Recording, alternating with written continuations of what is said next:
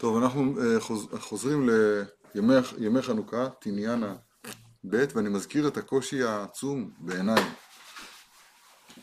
שנתקלנו בו, וגם את הפתרון שהצענו לפתרון הקושי העצום הזה. והוא אומר הרב, וימי הודאה זה מבחינת שעשוע העולם הבא, שעיקר שעשוע העולם הבא להודות ולהלל לשמו הגדול יתברך ולהכיר אותו יתברך.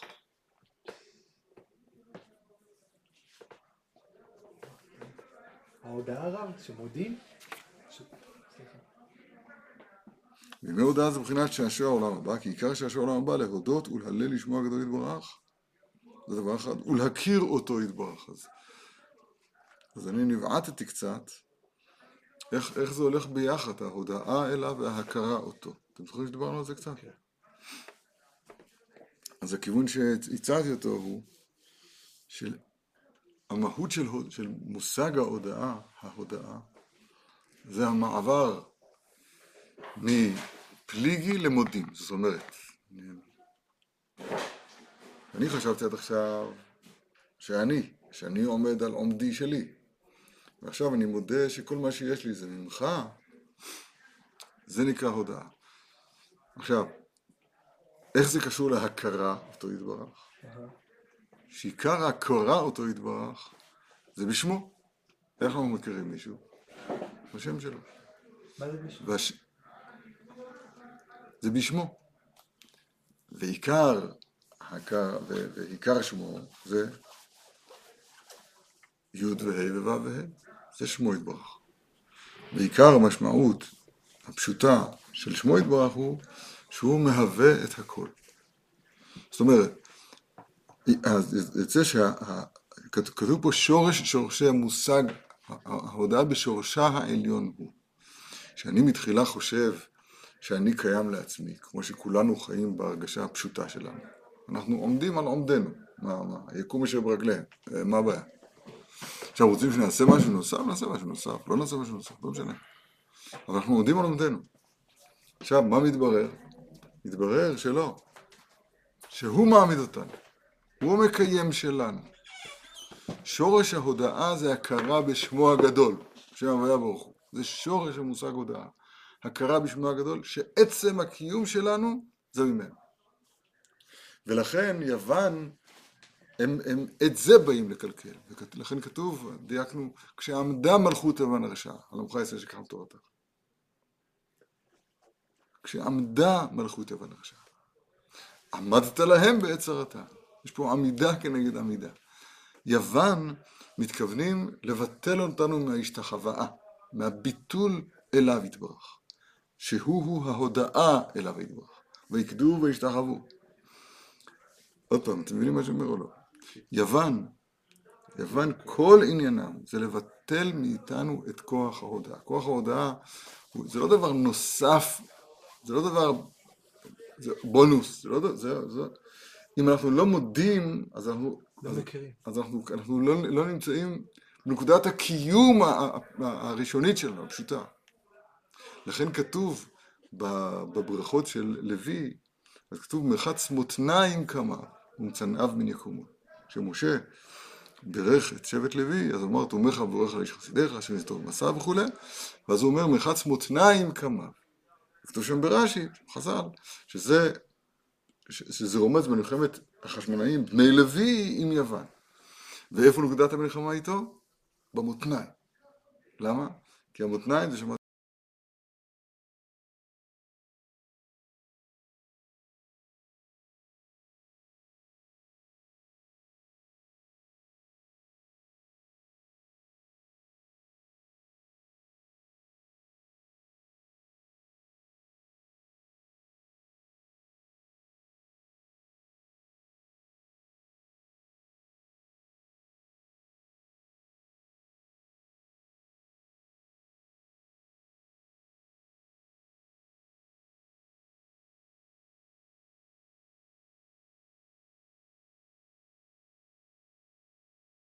איפה, איפה אנחנו למשל אמורים לתקן את הדבר הזה? אז קודם כל תראו, ברש"י כתוב בפרשה שלנו, ויקדו וישתחוו. האחים, יוסף, אז ויקדו וישתחוו. אומר רש"י, ויקדו וישתחוו. מה זה ויקוד? רגע, רגע, אני מסביר, אתה, אתה צריך להתרגל, אני מסביר מה שאני אומר. תעשה ככה תעשה את האוזניים כאפרכסת. תקשיב. ויקדו וישתחוו. אומר רש"י, ויקדו זה מלשון קודקוד. זאת אומרת, הם הרכינו את הקודקוד, ויקדו. ואחר כך השתחוו. מה, איפה נקודת ההתפעלות שלי? גופה בתר רישא גריר. זאת אומרת, הגוף? נגרר, נגרר אחרי הראש. אם בראש אנחנו נבין, אם בראש אנחנו נבין, שהקיום שלנו זה לא מעצמנו, אלא ממנו יתברך, אבל נבין את זה בהבנה איתנה, בהבנה עמוקה, אם נעשה ויקדו, אז נגיע לגמרי להשתחוו. בבית המקדש, אני תמיד חוזר על זה, וגם לעצמי כל הזמן חוזר על זה. בית המקדש זה המקום היחיד בעולם שיש רגעים שבו מזכירים את השם המפורש. אנחנו לא מזכירים אותו, אנחנו לא כשם שנכתב, נקרא, הנכתב בי"ק ו"ק ונקרא באלף ד' נ' י', אז אנחנו מעלימים את השם הכתוב. למה? כי הכתוב הוא שם אותנו בעולם שבו אנחנו, התפיסה הדפולטיבית, הטבעית היא שאני קיים, עומד מצד עצמי, לא שמישהו מקיים אותי. אני יכול לדבר על זה, אני יכול לחשוב על זה, אני לא באמת ככה. למה? כל זה כדי לאפשר את עולם הבחירה שאנחנו נמצאים בתוכו. זה פשוט, אז לכן בגבולין, מחוץ לבית המקדש, בגבולין זה נקרא, תראה איזה יופי. בעולם הגבולים, בעולם שבו האדם תופס את עצמו לעצמו, זה נקרא גבולים. אז שם לא מזכירים את שם השם. בית המקדש, שזה המקום שבו נושקים שמיים וארץ, שם מזכירים את השם המפורש. אנחנו לא יודעים בכלל איך עושים את הדבר הזה, לא יודע, אין לנו שום מושג על מה מדובר. אבל זה אנחנו כן- יודעים. כשהכהנים והעם עומדים בעז- בעזרה, היו שומעים את השם מפורש אצל פי כהן גדול, היו קוראים, משתחווים, נופלים על פניהם ואומרים ברוך השם כבוד חצות. יש, כן, יש, יש, יש את הדבר הזה. מה? יש עוד שם שאנחנו מכירים? לא, אתה לא יכול לשאול, אתה צריך להקשיב, רק, רק אם אתה לא מבין מה אני אומר. אני לא מבין. מה אתה לא מבין? מה זה מה זה שם? אה, אני זוכר מה שרציתי להגיד. בתפילה אנחנו אמורים לכוון את הלב כנגד בית קודשי הקודשים. יכוון, יכוון את ליבו כנגד בית קודשי הקודשים. יש...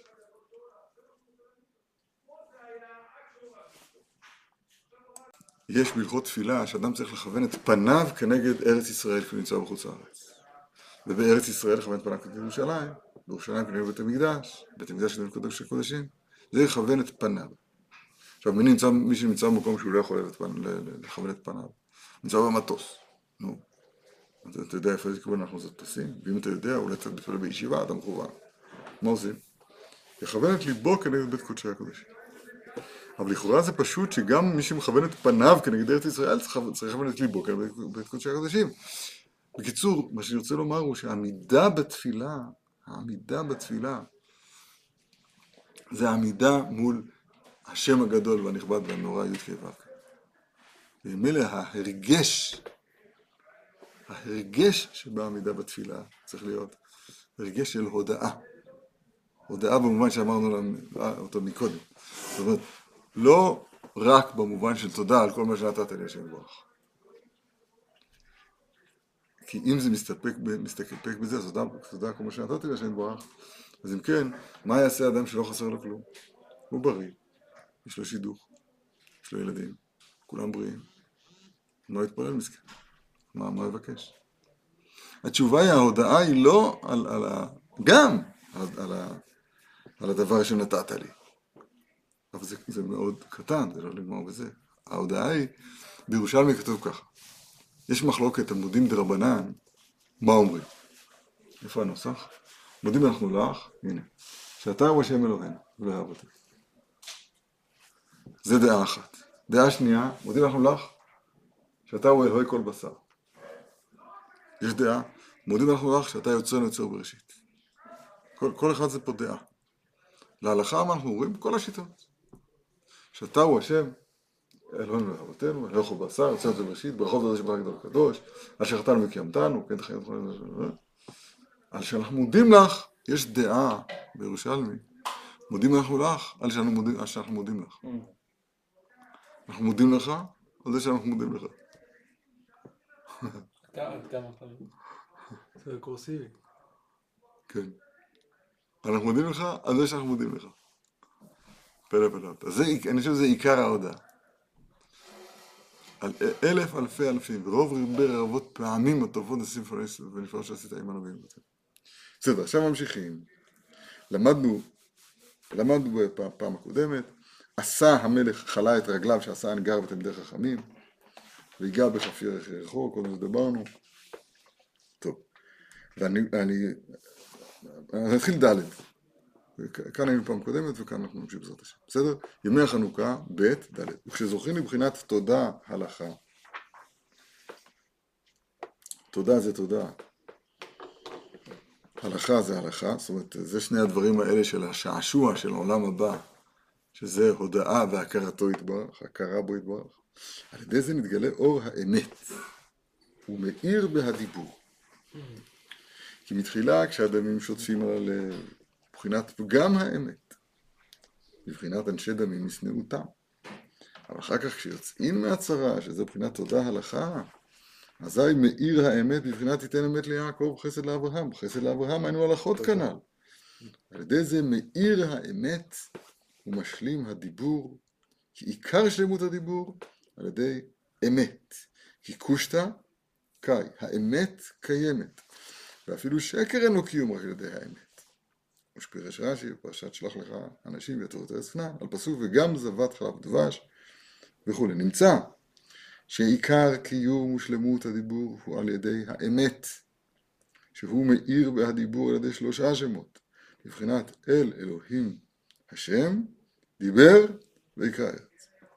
כי אלו שלושה שמות, אל אלוהים השם, הם מקור האמת, ועל ידם מאיר האמת בהדיבור דהיינו בריבוע הדיבור, דהיינו מבחינת ארבעה חלקי הדיבור, כמו שאנחנו תכף נראה את הפרטים בזה. כל פנים, נסכם רק שנייה אחת. האמת, שוב, להדגיש מה שהזכרנו פעם קודמת. העולם הזה נקרא עולם השקר לא בגלל שאנשים משקרים בו, או בגלל שיש פוליטיקה ואינטרסים. לא מצד זה. העולם הזה נקרא עולם השקר בעצם. למה? כי הוא מסתיר את האמת. האמת, האמת יתברך, נקרא לזה ככה, השם יתברך בעצמו, הוא נשגב מהשגתנו הגבולית. פה בגבולים, יש לי רעיון חדש כזה, בגבולים, אין לנו, אין לנו אפשרות של, של תפיס, תפיסה אמיתית שלא יתברך. אם לא ברצו ושוב, ברגעים של קריאת שמע, ברגעים של תורה, אולי של תפילה ודאי. יש מה, איזושהי נגיעה ברצו ושוב באמת. אבל העולם הזה מצד עצמו הוא עולם של שקר. עכשיו, כיוון שהאדם הוא נברא להיות מדבר, ויהי האדם לנפש חיה לרוח ממללה. נכון? כיוון שזה כך, אז הוא צריך ללמוד לדבר. ללמוד לדבר. למשל, דבר ראשון שצריך ללמד את הילד, שמע ישראל, השם אלוקינו השם אחד. או תורה ציווה לנו משה מורשה קהילת יעקב. עכשיו, לדבר את האדם, דיברנו על זה הרבה פעמים, ואהבת, ואהבת באדם לרוח ממללה. הנשמת חיים, שזה נשימ, נשמתו יתברך, כביכול, נשימתו יתברך. מאן דנפח מדילן הפך. האמת, האמת באמת, האמת של עלמא דקשות, האמת הזאת היא צריכה לצאת מפיו של האדם. זה, זה הדיבור האמיתי. עשרת הדיברות, למשל. הדיבור, מעמד הר סיני נקרא הדיבור. למה? וירד השם על הר סיני. כשמתגלה האמת יתברך, כשמתגלה האמת יתברך, פה בעולמנו, זה מה שאמור להיות הדיבור שלנו. יש בזה שלושה מקורות, שלושה שורשים, אל, אלוהים, הוויה. אל זה בדרך כלל מבחינת חסד. כמו חסד אל כל היום. אלוהים זה מידת הדין. עד האלוהים יבוא דבר דבר שנייה, גם אתם נקרא אלוהים. והוויה זה מידת התפארת, האמצע, מידתו של יעקב. אבל אלה שלושה המקורות לדיבור. זה מאוד מזכיר, מי שרוצה להיזכר בשבת, אז הרב לימד אותנו בשם הזוהר שזה תלת כוונין דעינה ובת עין. השין של שבת זה תלת גוונין דעינה. שלושה גוונים של עין שזה לבן, זה אל, אדום זה אלוהים, ו- וירוק זה בת עין, וזירה, וירוק זה, זה התפארת.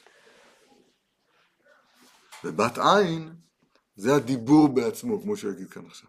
שומעים מה שקורה פה או לא?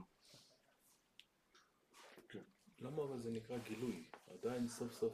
כי פה בעולם השקר לא יכול להיות גילוי ממש. ברגע שיהיה גילוי ממש אין בחירה. ברגע שיהיו גילוי ממש, אז, אז, אז, אז לא יישאר כלום. מלאה הארץ דעת השם, נגמר, אין בחירה.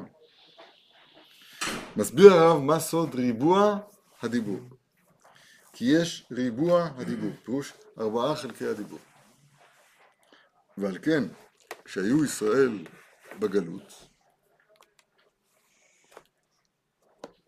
הרב מדבר פה כבר מנקודת, מהגאולה, כנראה. כאילו, כשהיו ישראל בגלות, מה הוא מתכוון? הכוונה היא בגלות הראשונה, ממצרים. והיה הדיבור בגלות, כידוע, שנאמר במשה, לא איש דברים אנוכי, גם מתמול, גם משלשום, גם מאז דברך אל עבדיך. אז הרב כאן הולך ומונה ארבעה דקדוקים בלשון הפסוק הזה, שהם יהיו בשבילו בית אב, יסודות, להבין מהם ארבעת חלקי הדיבור. הנה, זה מבחינת ריבוע הדיבור, ארבעה חלקי הדיבור. כי יש דיבור של צדקה. כנגד זה, לא איש דברים אנוכי. מה זה דיבור של צדקה? בבחינת הפסוק מדבר בצדקה. סיוע גדול, מדבר דיבור של צדקה. מה הפירוש? שזהו בחינת היתרון שיש לאדם על החי, שהוא הדיבור, שהוא גדר האדם.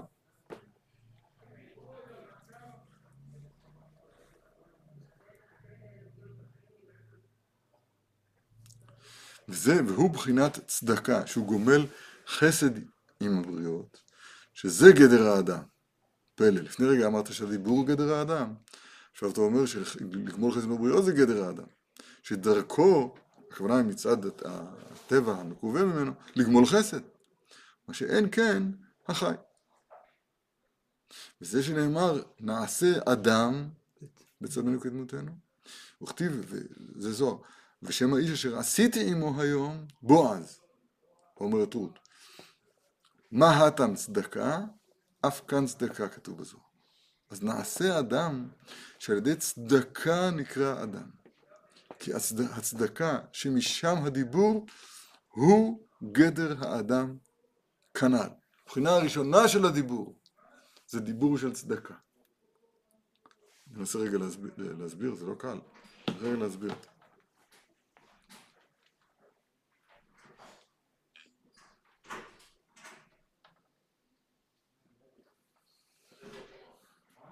רגע, נמשיך, נמשיך עוד, עוד משפט אחד.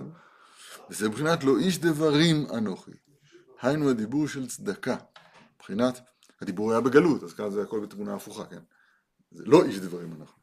הדיבור הוא בגלות, דיבור של צדקה, מבחינת טוב איש חונן ומלווה, יכלכל דבריו, כתוב במשפט. יכלכל דבריו. היינו, חונן ומלווה. יכלכל דבריו. היינו גמילות חסד וצדקה. זה הדיבור הראשון. מה שאני לא מבין, תכף ניקח פסק זמן לנסות להבין את זה, מה הקשר בין דיבור לבין צדקה? זאת אומרת, זה כן הרב אומר, שזה גדר האדם וזה גדר האדם. אבל יותר, יותר נוח לומר שגדר האדם הוא אחד. ואם אתה אומר שגדר האדם הוא גם צדקה וגם דיבור, זאת אומרת שיש צד השווה בין דיבור לבין צדקה. וזה אני רוצה להבין. כתוב בתורה ז' לקרמן, כך אומר אלירן, זה נכון, ש, שעיקר הרחמנות הוא לרחם על מי שאין לו דעה ולתת לו דעה. וזה נחשב צדקה? רגע, זה, זה עיקר הרחמנות, כן. רחמנות, גמילות חסדים, הטבה, זה עניין ההטבה, לעשות טוב, להיטיב עם מי שחסר. זה נקרא תורת חסד על לשונה. צדקה כאן זה ממש שההשפעה של חסד, שעשיתי עמו היום, כן? היא עשתה חסד עם בועז, נגיד. ההטבה, הפעולה של ההשפעה כלפי חוץ, אז הוא צריך להיות, זה בחינה אחת בדיבור, דיבור של חסד. לכן זה כנגד, כנראה, אל אלוהים השם דיבר, אני חושב. אל זה חסד, אל כל היום. זו הבחינה הראשונה. דיבור של צדקה, דיבור מיטיב. אתה יודע, סתם, כמה אדם יכול להיטיב עם חברו בדיבור, בדיבור, בחיוך, בהתחלה של דיבור. כמה הוא להפך, הוא יכול לפגום בזה, כידוע. כל, כל הקלקול, כל הקלקול כולו הוא בלשון הרע. הפה, פיך הוא אבי אבות הטומאה, כתוב בספר חרדי.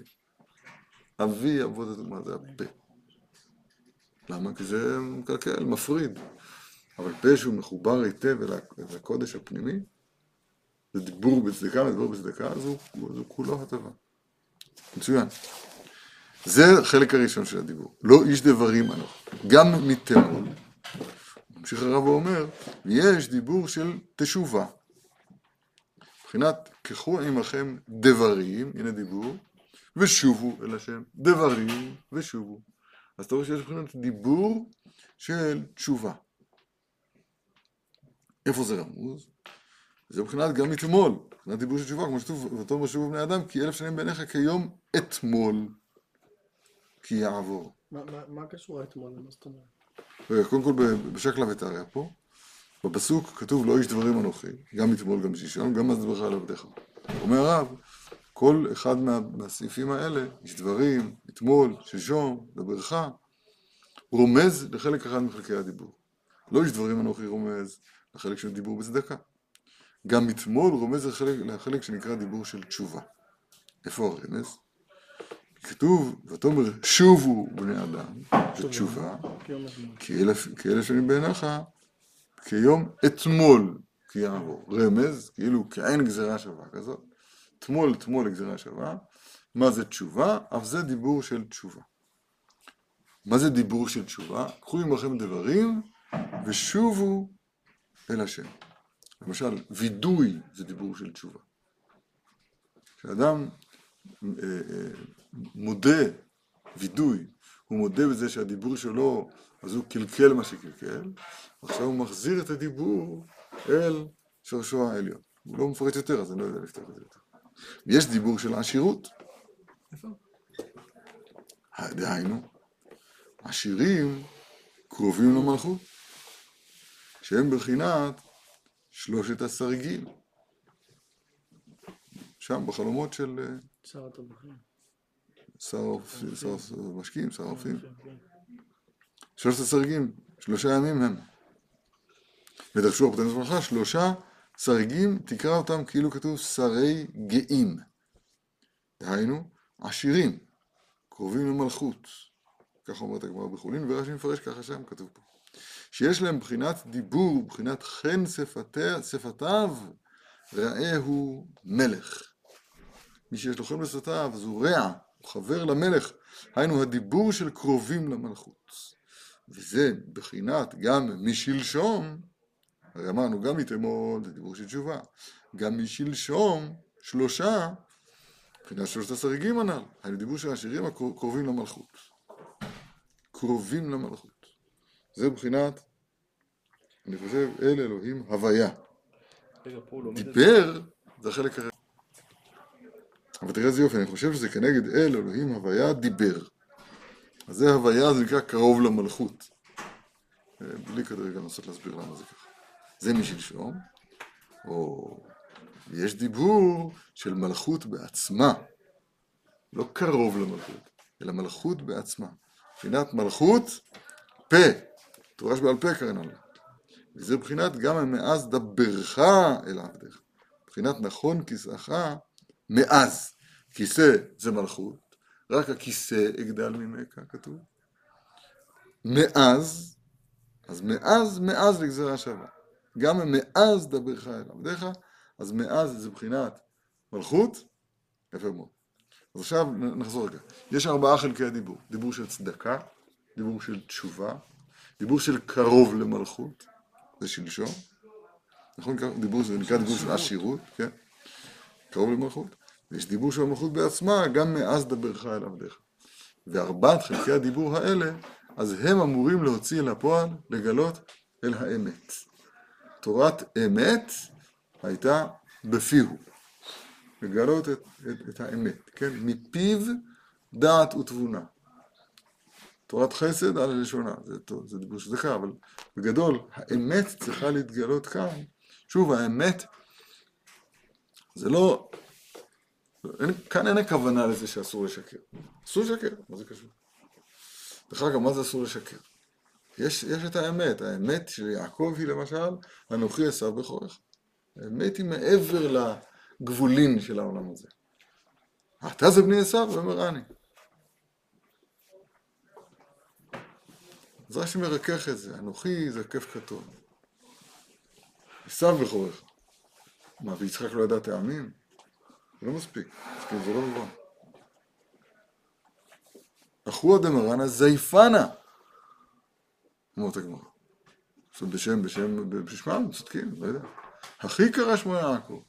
יעקב בני זה פעמיים. טוב. בכל זאת, מתכוון לזה רק לומר בדבר הזה שהאמת היא מעבר. ודאי שאסור לשקר, בנים הם לא ישקרו, מדבר שקר תרחק, מה השאלה? אבל שורש, שורש האמת, האמת לאמיתה, זה הוא יתברך, השם אלוהים אמת. זה מושגים מאוד מאוד חדשים, הם זרים לעולם הפשוט שלנו. זרים, וצריכים אבל להתחיל לגדול, לא? אז האמת, אני מסכם, הנה, עיקר קיום ושלמות הדיבור על ידי האמת. שהוא מאיר בהדיבור על ידי שלושה שמות. אל אלוהים הוויה דיבר. והאמת, אומר הרב, מאיר בריבוע הדיבור הנ"ל ידי שלושה שמות הנ"ל, שהם אל אלוהים הוויה, ממש מה שאמרנו בשם הרב. שהם, מה זה שלוש בחינות האלה? בחינת תפילה, זה אל, תורה, זה בחינת אלוהים כתוב כאן, ושידוכים וזיווגים, זה בחינת הוויה. מהשם יצא הדבר, משם, מהשם, הוויה, אישה משכלת. אל, אומר הרב, זו בחינת תפילה. איך? כי אל על שם הכוח. אל יש לו משמעות של חסד, חסד אל כל היום, אבל גם משמעות של כוח, כמו יש לאל ידי לעשות עמכם. ואת אלי הארץ לקח. אל זה לשון כוח. אלוהים זה בעל כל הכוחות כולם. שהוא תקיף ובעל היכולת. ועל ידי התפילה נקראים ישראל בשם אל. וואו. כאילו הכוח הוא אצלנו. כמו בנפש החיים. למה נקרא, למה הוא נברא בצלם אלוהים?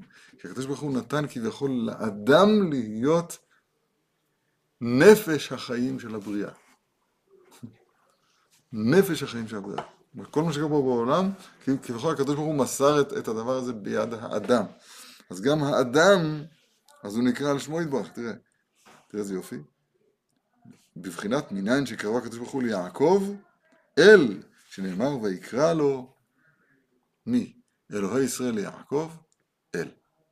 ויקרא לו אל אלוהי ישראל. כי ידי התפילה כביכול, אנו לוקחים לעצמנו הכוח ממנו יתברך. כי אנו מבצלים גזירותיו.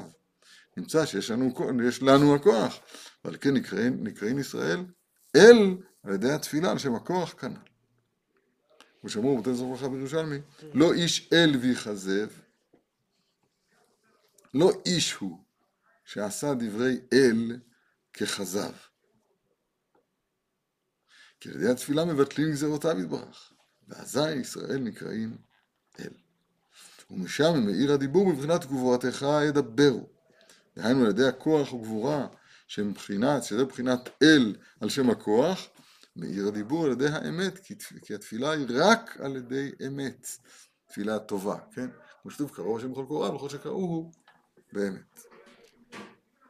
אני מזכיר, אנחנו מדברים על הדיבור, שהוא מואר, האמת מאירה בדיבור בשלוש בחינותיו שהם אל אלוהים הוויה, שהם מבחינת תפילה ותורה ושידוכים וזיווגים.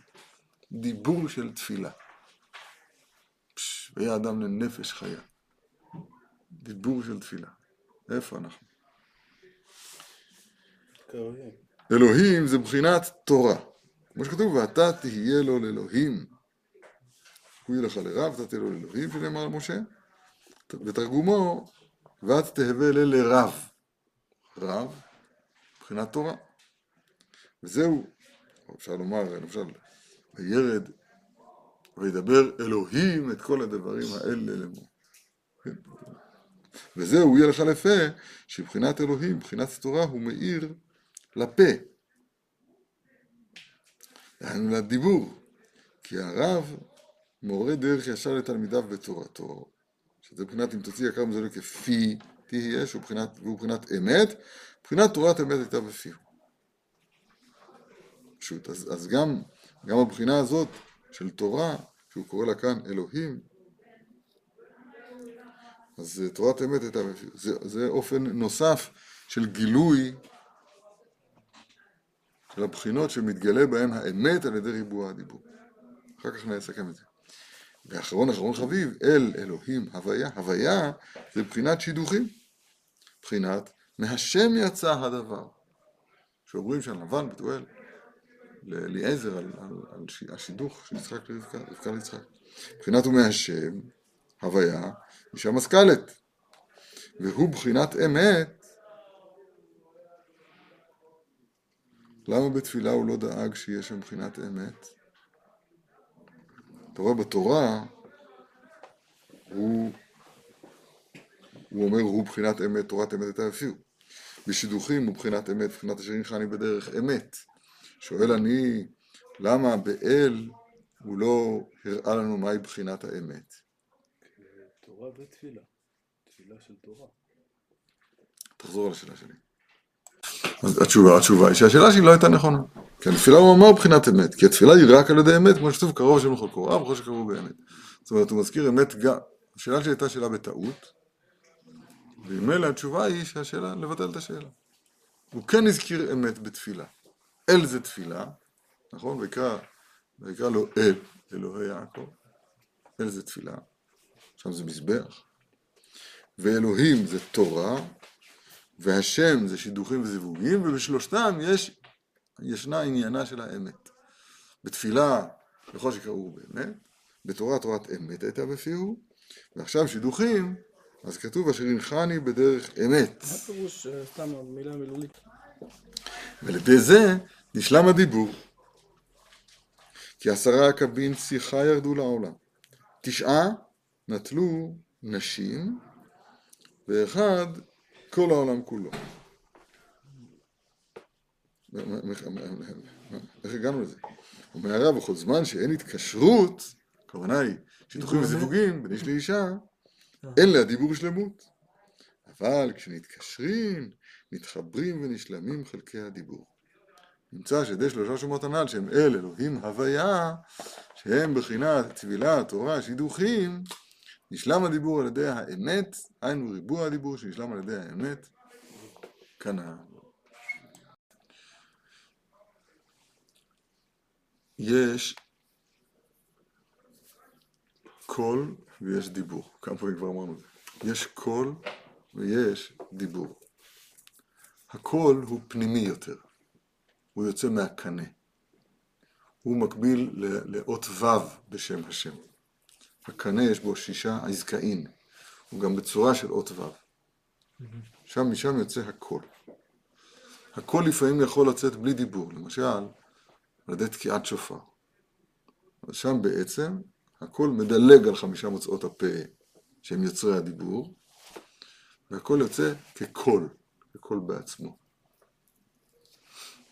עכשיו, כדי שהכל יהיה מובן לנו, ירד כאן לגילוי, לגבולים, לצורת העולם הזה.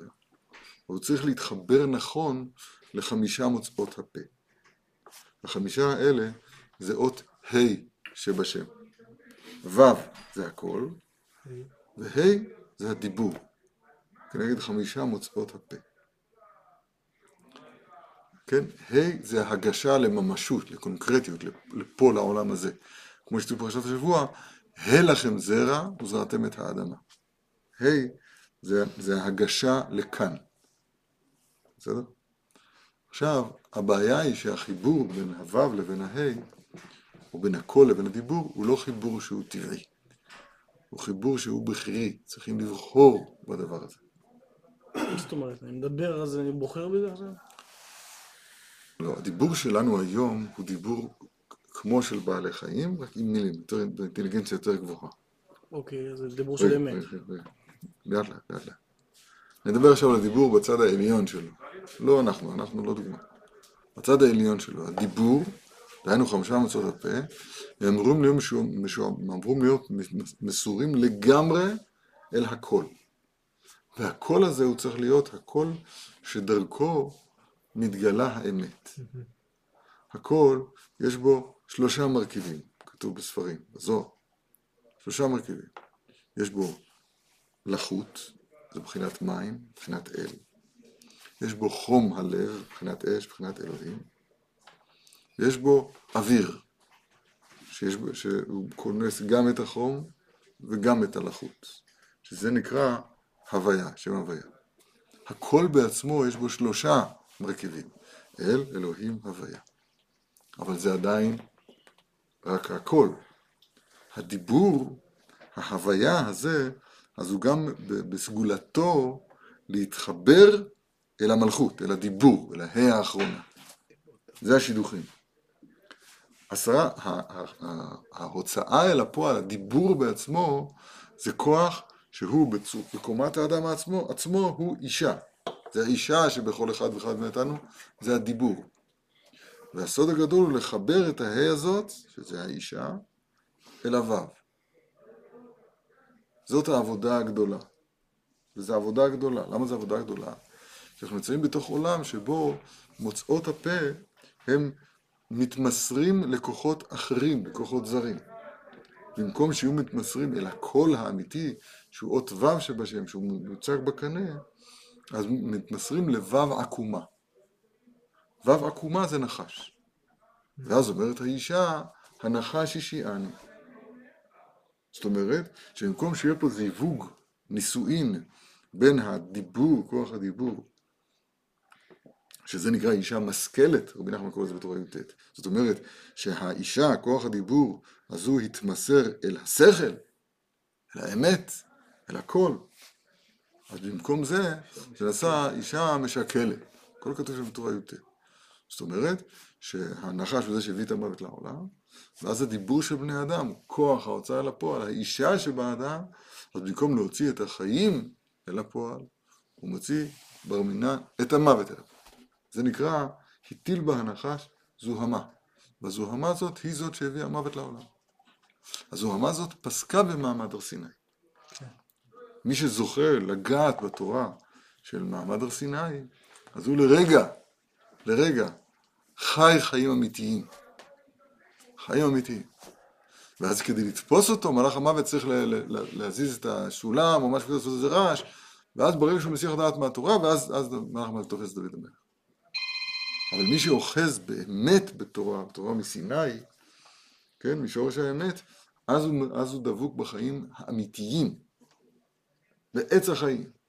מרבה תורה, מרבה חיים. חיים הכוונה חיים אמיתיים. מרבה כושר למשל, זה לא מרבה חיים. זה מרבה פרקוס. התנועה בעולם הזה, אני לא אומר שזה לא טוב, צריך לשמור פה על בריאות, אבל לחשוב שזה החיים, זה אין שקר יותר גדול מזה.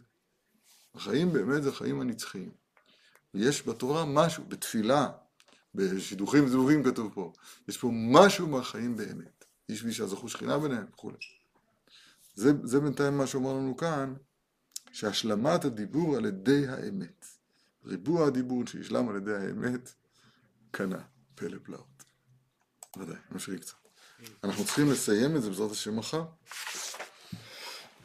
ושלמות הדיבור הוא בחינת לשון הקודש. אה.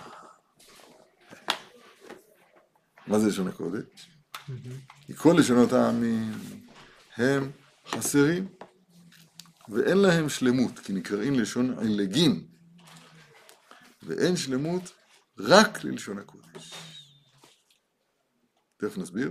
לשון הקודש הוא מקושר לשבת. דיברנו שין, בת, נכון? גם כאן, גם כאן כוח הוצאה לפועל נקרא בת, אישה.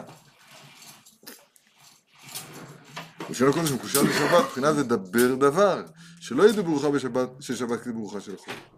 מבחינת כה תברכו, זה בגמרא, לשון הקודש. שבלשון הקודש נכלל ברכה וקדושה, כי הלשון מקושר לשבת, שנאמר בו ויברך ויקדש, ברכה וקדושה, ויברך ויקדש. ועל כן, על ידי של לשון הקודש מקושר לשבת, על כן על ידי שלמות הדיבור שמעת לשון הקודש, על ידי זה ממשיכים השמחה של שבת לששת ימי החול. נתרגם. איזה יופי, איזה יופי, לא יודע מה הכיסו פה. זה דיברנו הרבה הרבה הרבה פעמים, וצריך כל הזמן לחזור על זה.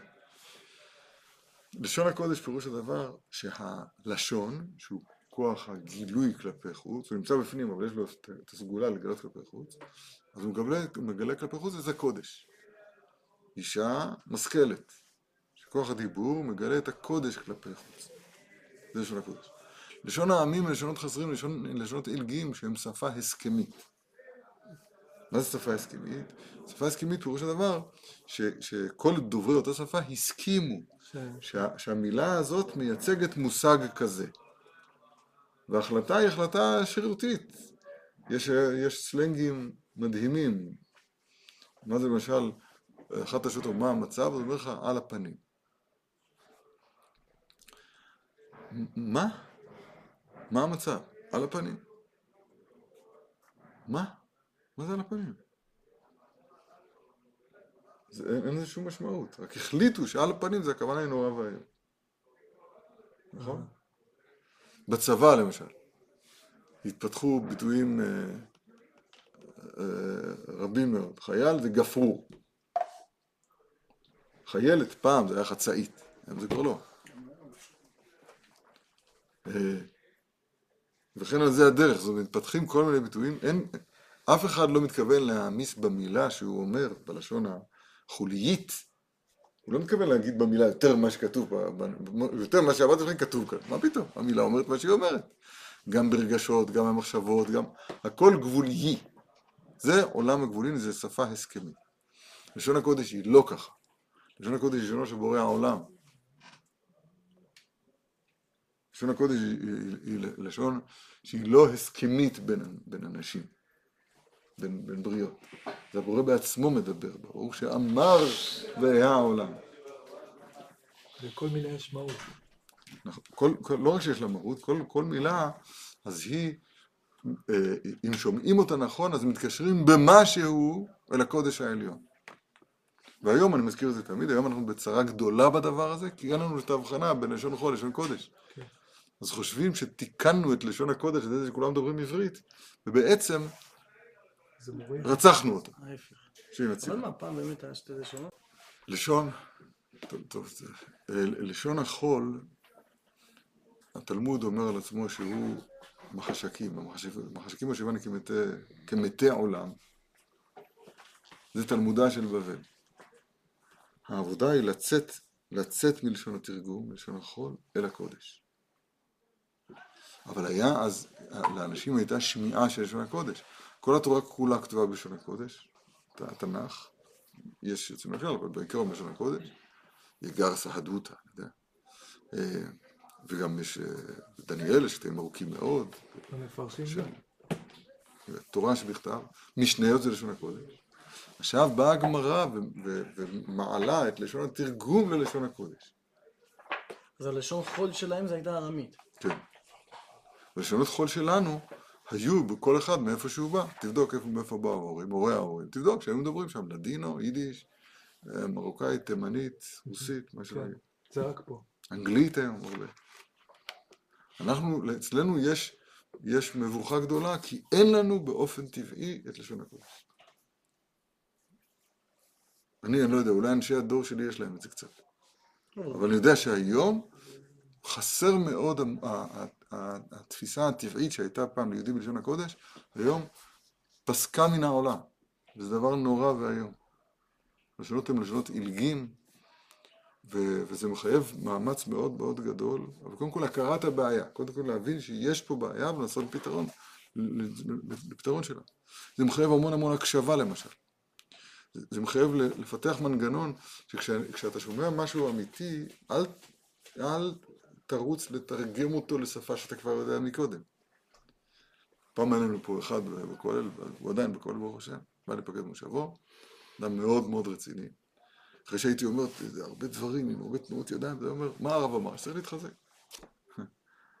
כאילו יש נטייה לסכם לסכם את מה שהדברים הגדולים ששומעים אותם למילה פשוטה שהכרתי אותה קודם.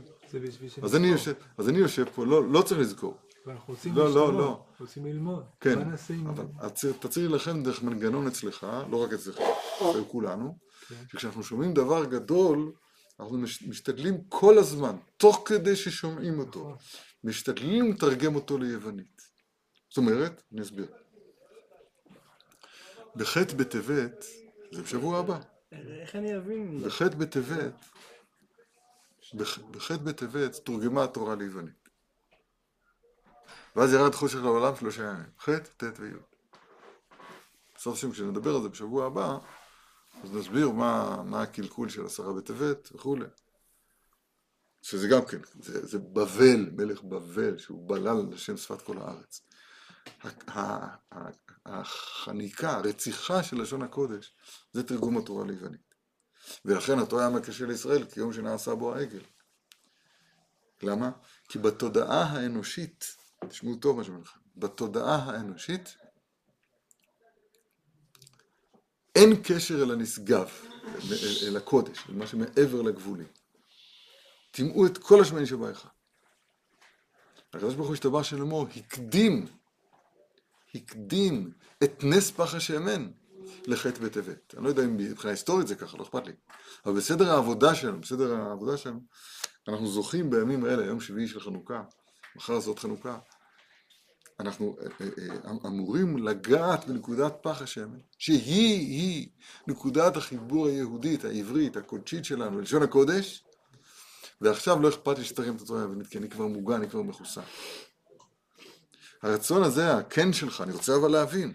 רגע, רגע, רגע, נו, נו, מאיפה זה בא? מאיפה זה בא? זה בא משתיקה.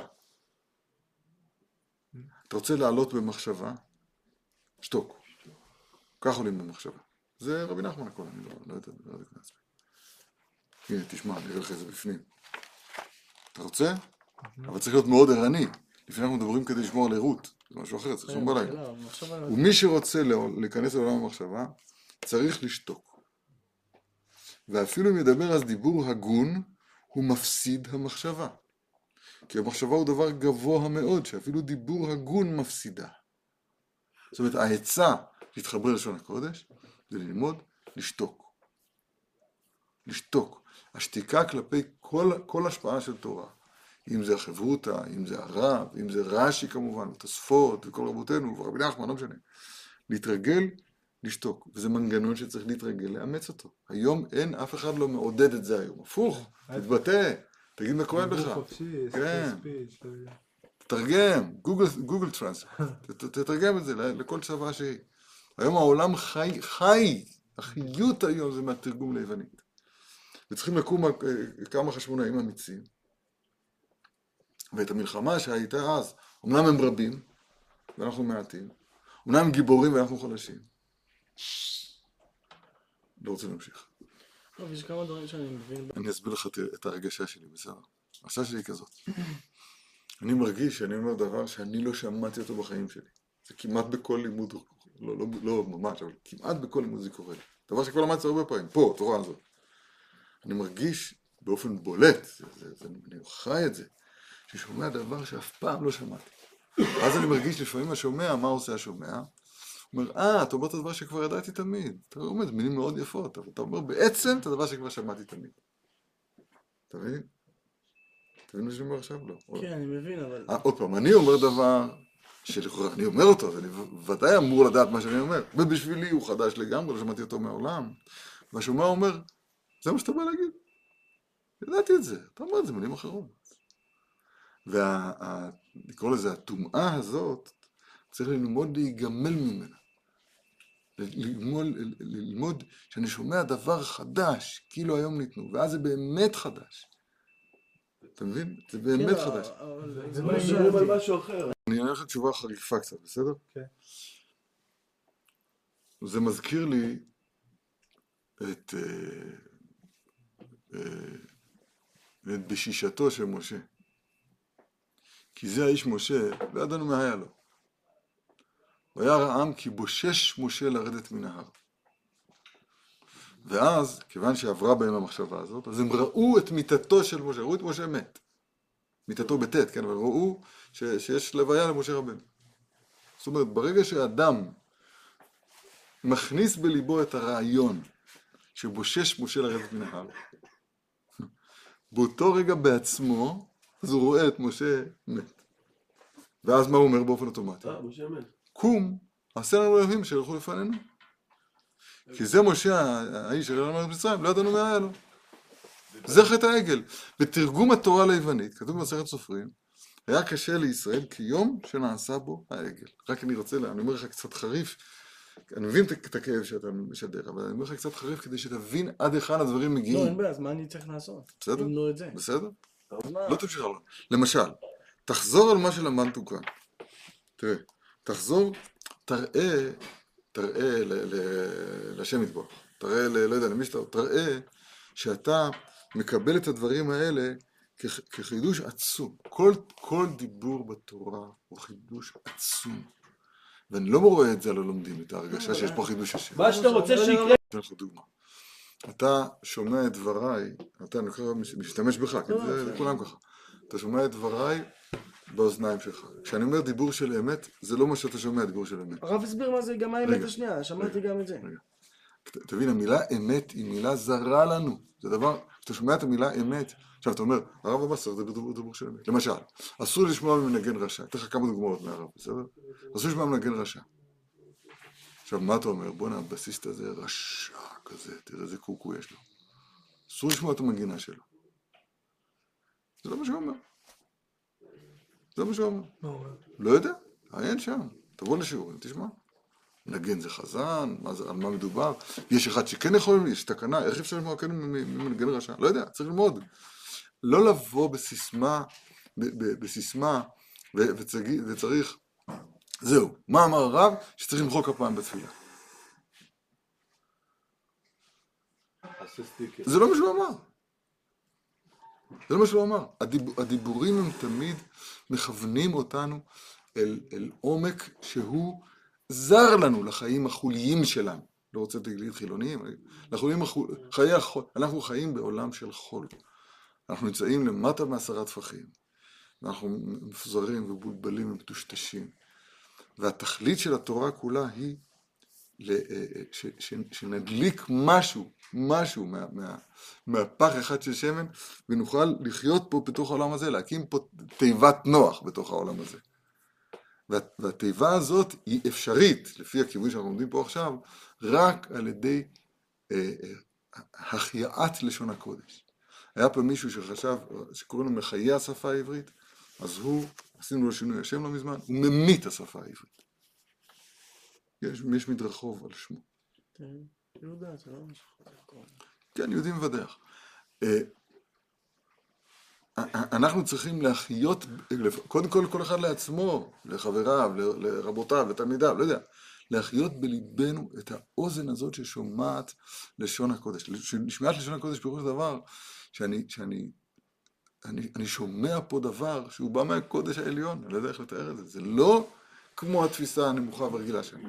והמלחמה היא כל הזמן, המלחמה הזאת, כן, אין לך, הוא יום פוקדים ופקדים למחזתם, אין לך, אין לך פירעון שהוא לא בא מכוח חטא העגל. חטא העגל הוא, הוא העומד כנגדנו כל הזמן, אתה מבין? לכן התרגום הזה, אמרנו, אמרנו את זה ברמב"ן, יש שתי בחינות, יש בחינה שאתה נמצא בתוך הספר, השיבנו עובד בתורתך. זאת אומרת, אני עכשיו עוסק בתורה של הדבר, בלי שום חלק יישומי.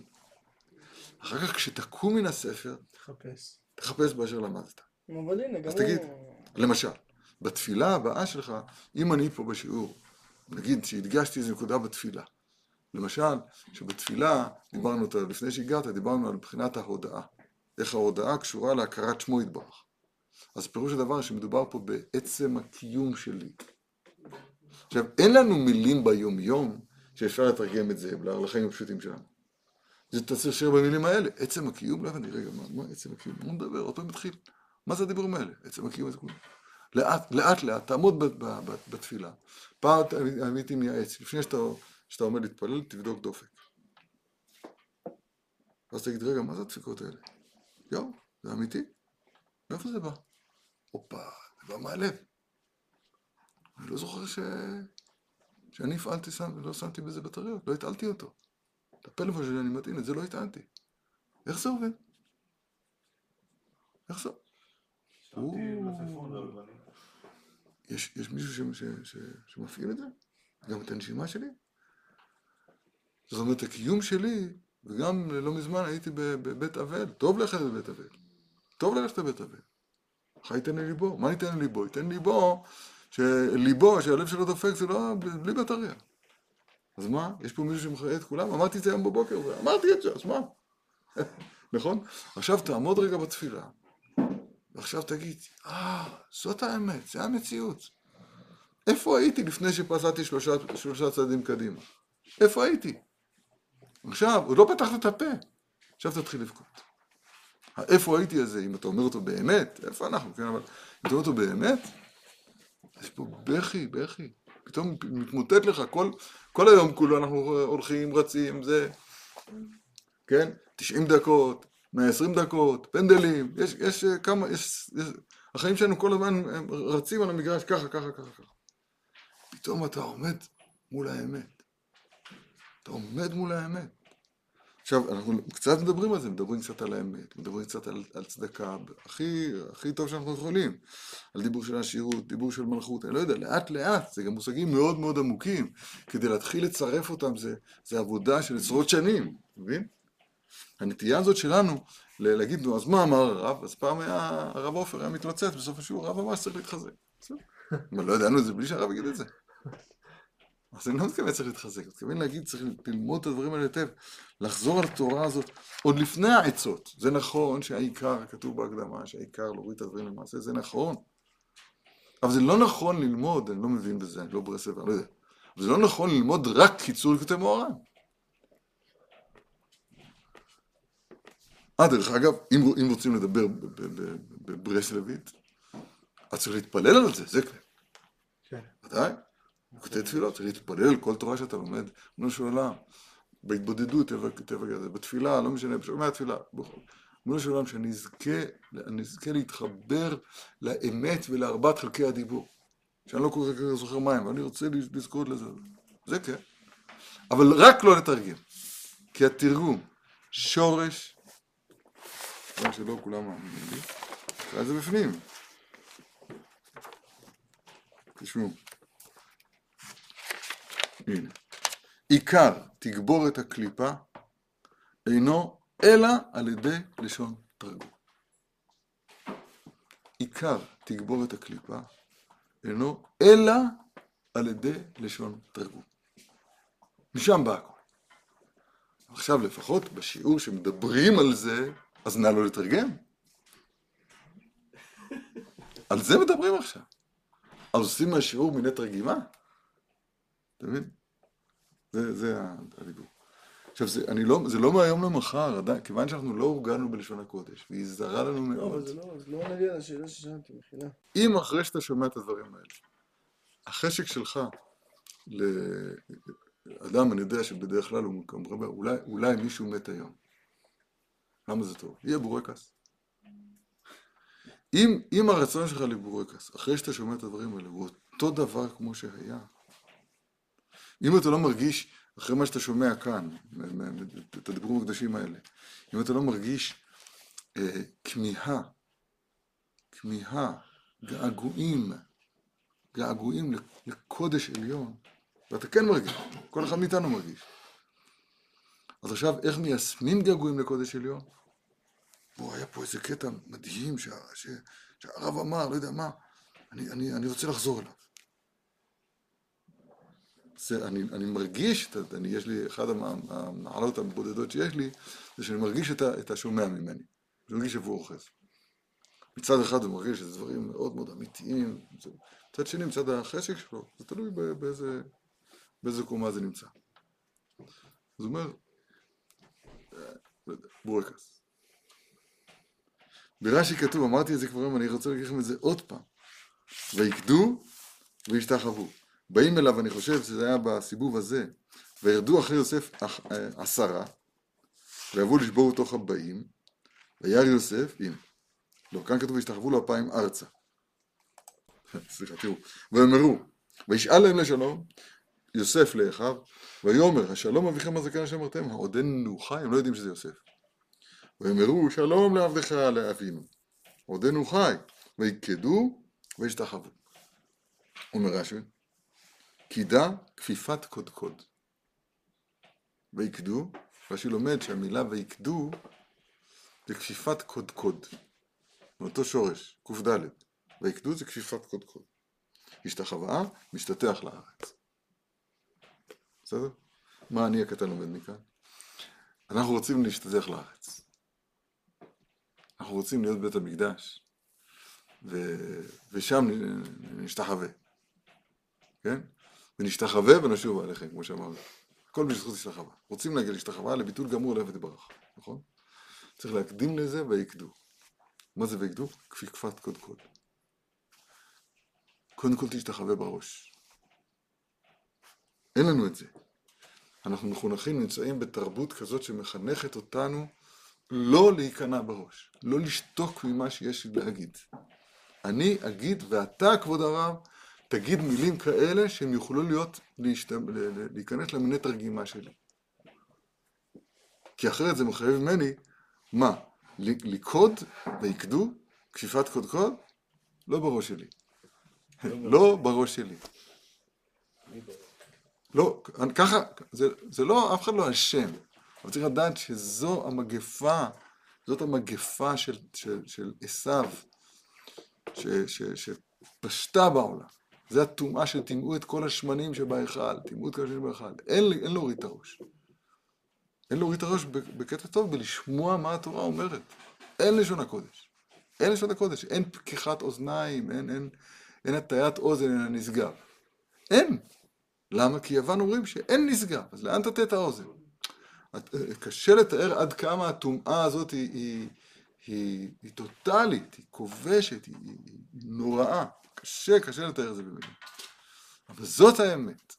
והנס הגדול של חנוכה הוא שבתוך המצב הזה, מתחת לעשרה טפחים, בתוך המצב הזה, זה לא משנה עם איזה שמן, לא משנה מה עברת, לא משנה כמה, כמה IQ יש לך, זה לא משנה. לא משנה איזה פתילה, לא משנה. הכל כשר. וגם אם קבע, זה לא משנה, רק תדליק. תדליק לחצי שעה, זהו. ואתה יכול. זה, זה הנס של חנוכה. השם יזכנו, מחר נסכם בלימוד את התורה המופלאה הזאת.